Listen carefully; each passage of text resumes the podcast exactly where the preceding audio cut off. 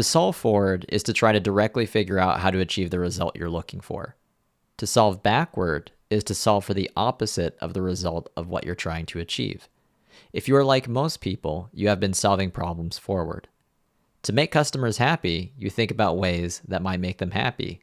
If you're trying to build a better product, you think about the design changes and the marketing tactics that might make the product more appealing. If you're a sales leader looking to crush next quarter, you think about how to deploy your team in a way that will dwarf last quarter's earnings. The tendency to solve forward makes perfect sense.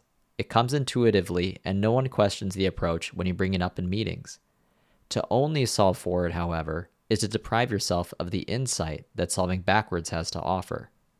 This is William Liao on the Daily Spark, where I serve up one idea daily on how to do our best work and live a meaningful life.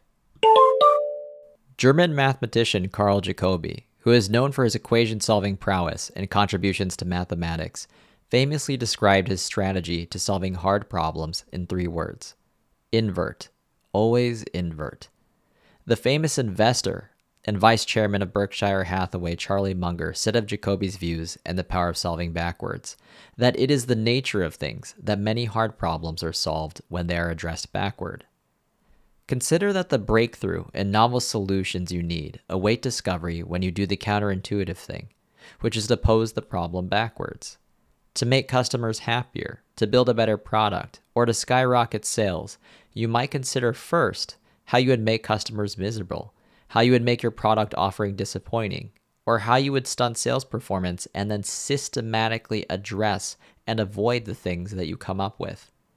When you think backwards and pose questions that, yes, might make you or your colleagues flinch at first, it's often easier to uncover a path to making things better for the people you aim to serve.